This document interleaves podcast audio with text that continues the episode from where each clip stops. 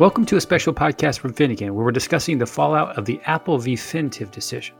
We are joined by Finnegan partners Jeff Totten and Tim McAnulty. Tim, can you explain the Apple v. Fintiv decision and how it's been applied to PTAB proceedings that parallel litigation? Uh, the Fintiv decision uh, came out in early 2020 and was designated by the office as precedential in May 2020. And it provides a list of six factors that PTAB panels will consider to determine whether or not to exercise their discretion to deny petitions that have ongoing parallel litigation, whether that litigation is um, before district court or as it came out when Fintiv was first issued, the ITC. A discretionary denial means the PTAB does not institute an IPR or PGR, irrespective of the petitioner's likelihood of success on the merits. Now, Fintiv does have a factor that takes into account um, the merits of the overall petition, but generally, the way the AIA is set out and has been interpreted by the courts institution by the PTAB is always discretionary. And so there's several different uh, categories of discretionary denials, um, including prior arguments before the office, uh, multiple petitions against the same patent. Fintiv was dealing with discretionary denials uh, when there were or are parallel litigation. And Jeff, no one Fintiv factor is dispositive, but have some factors faced more criticism than others? Yes, the Fintiv case lists six non exclusive factors, but factors one and two have been the lightning rod for most criticism of the decision and how it has been uh, subsequently applied by some PTAB panels. These factors look at whether the trial court will issue a stay and when the trial court will issue its decision, when it will reach trial and issue a decision. Taken together, these two factors have led to decisions where petitions were denied because there was not a stay and the trial court would reach a decision before the PTAB would based on the trials court schedule.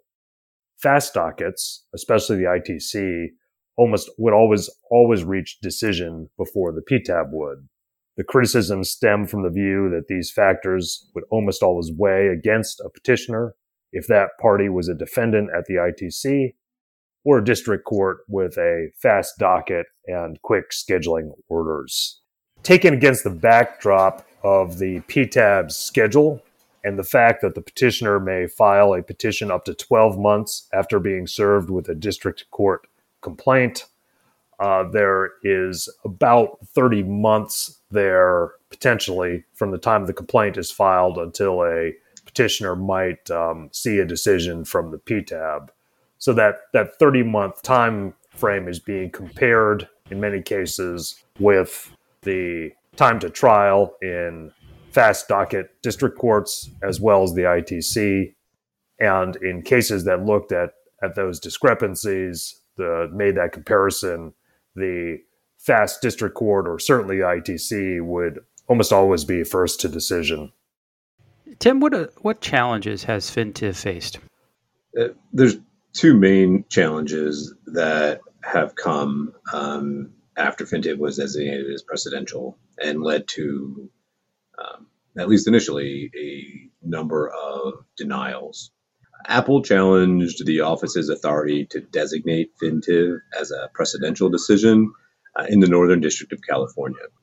Uh, the court did find that Apple had standing to bring the suit, which was a challenge that came early. The court held the issues were not justicable and otherwise dismissed it upon motion from the office. The court focused on the Supreme Court's holdings in Cuozzo and Thryv and found that there was no distinction between the rationale and Thryv, uh, which dealt with uh, and held that the no review of a PTAB determination of whether or not a petitioner is time barred and Fintiv, uh, because both dealt with issues that were very closely related to the decision to institute. And again, in this backdrop is a general recognition that the AIA and the statutory scheme that the PTAB's authority to institute is always discretionary, regardless of the merits. It is a permissive, it has been repeatedly acknowledged by the courts as a permissive language that the PTAB may institute. Um, and because of that permissive language and the explicit prohibition or uh, restriction on review of those institution decisions, that the Northern District of California ended up dismissing the case. Another challenge, Mylan um, appealed a PTAB decision uh, denying institution and separately sought mandamus relief at the Federal Circuit. The court dismissed the appeal um, because it found and, and, held, like it has in, in a series of other cases, that it lacked jurisdiction, again, following Supreme Court guidance in Cuozzo and other cases. It did note, however, that while it does, the Federal Circuit has a general statutory grant of jurisdiction over appeals from the from the Patent Office. It was precluded by the specific statutory provision in the AIA that prohibits appeal of PTAB institution decisions. While the court held it had jurisdiction to consider Mylan's mandamus relief, it noted that the high standard for mandamus is very hard to show when the PTAB is permitted but never compelled to institute. Again, following on the acknowledgement that the AIA is structured in a way that allows the PTAB to institute, but never requires or compels uh, the PTAB to institute a petition. And so, how has PTAB use of Fintiv denials changed over time? Initially, just after Fintiv was designated as precedential in 2020, PTAB panels denied institution uh, based on the Fintiv factors in about 40% of cases that raised Fintiv arguments. So there was pretty much excitement uh, among patent owners and among board members about the Fintiv decision and its application early on. Two years later, however, we see that the denial rate has decreased to just about 10%. That's a pretty decent drop from 40% after the decision was designated to about 10% currently. In some ways, this trend with Fintiv mirrors trends on other discretionary denials.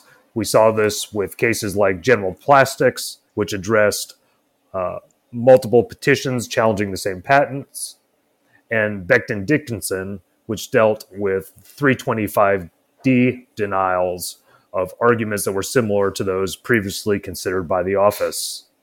We see in each of these situations an initial surge of denials that settles out after some time. Uh, in many cases, because petitioners adopt different tactics, or the panels of the board uh, start to adjust the manner in which they're assessing cases based on those precedential decisions. We expect this trend to continue, especially with initiatives from the new Patent Office Director uh, that focus on FINTIV and its application. Tim, the Patent Office released its interim procedure for discretionary denials in June of 2022. What do we make of that? So, keeping in mind that FINTIV is a precedential opinion, uh, so it is applicable across the PTAB. Um, no one factor is dispositive, and it is uh, set up to be a holistic view as to whether a panel will exercise discretion and not institute. Uh, the interim procedure identified three instances in which the PTAB will not deny institution of an IPR or PGR under FinTiv. One, it, when a petition presents compelling evidence of unpatentability. So, one of the factors focusing on the merits to the extent that uh, a panel um, assesses that and considers that the petition is very compelling, uh, very strong challenges. That's one reason and, and, and one instance when the PTAB will not deny under FinTiv. Two, uh, a panel will not deny under FinTiv when the reason for factors one and two regarding um, time to trial or decision in a parallel proceeding uh, is based on a parallel ITC case. Uh, that was a major criticism from many in the bar uh, that because of the very fast docket at the ITC and the fact that the ITC rarely stays cases, um, that that was always a situation where factors one and two, as Jeff mentioned earlier, would weigh against a petition uh, or a petitioner.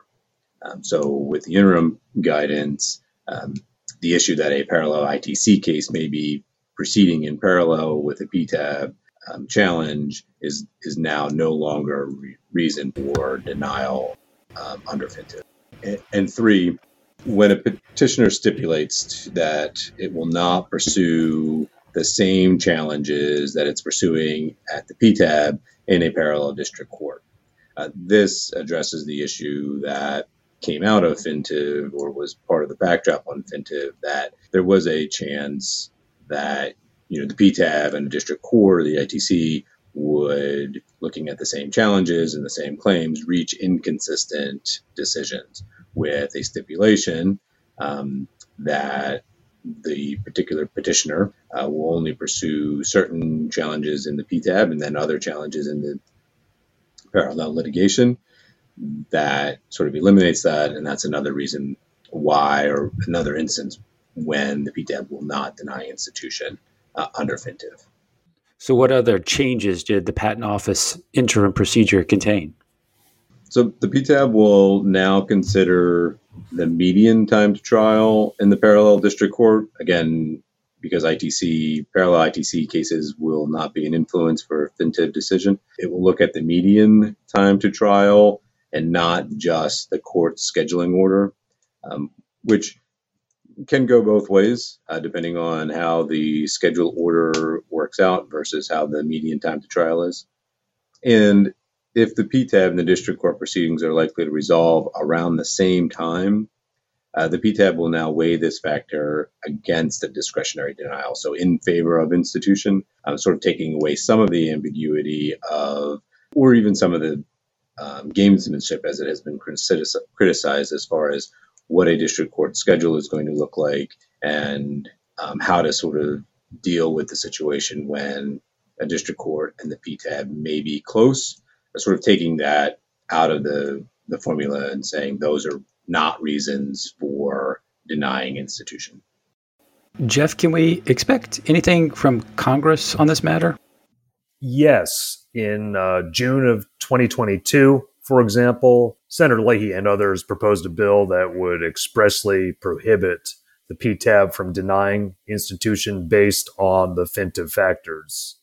This bill, called the Patent Trial and Appeal Board Reform Act of 2022, says the Patent Office Director, quote, shall not in any respect consider, end quote, an ongoing civil action or ITC proceeding in deciding whether to institute an IPR or PGR, other than certain limited circumstances, like the one year statutory deadline and the merits of the case.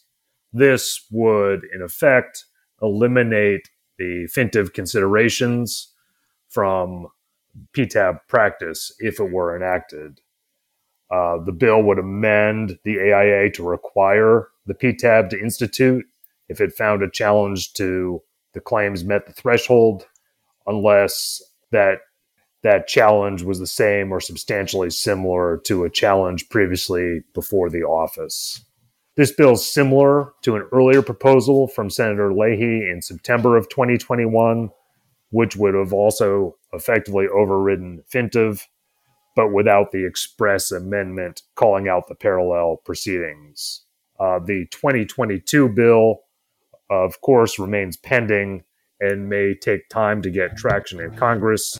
It's uncertain if or when this bill will move forward in Congress or whether it will, in fact, do so. So, what can patent owners and petitioners expect going forward? Well, with respect to FinTIV, um, as other discretionary denials um, like General Plastics and 325D, the discretionary denial is still a viable avenue.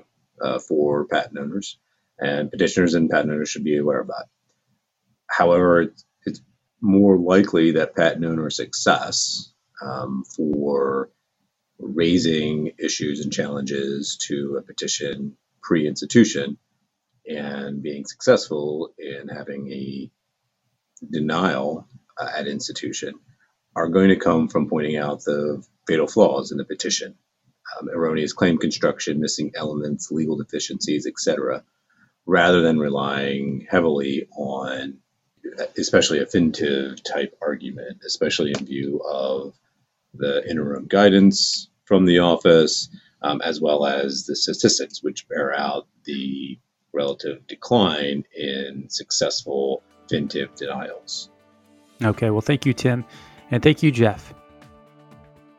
You've been listening to a podcast from Finnegan, one of the largest IP law firms in the world.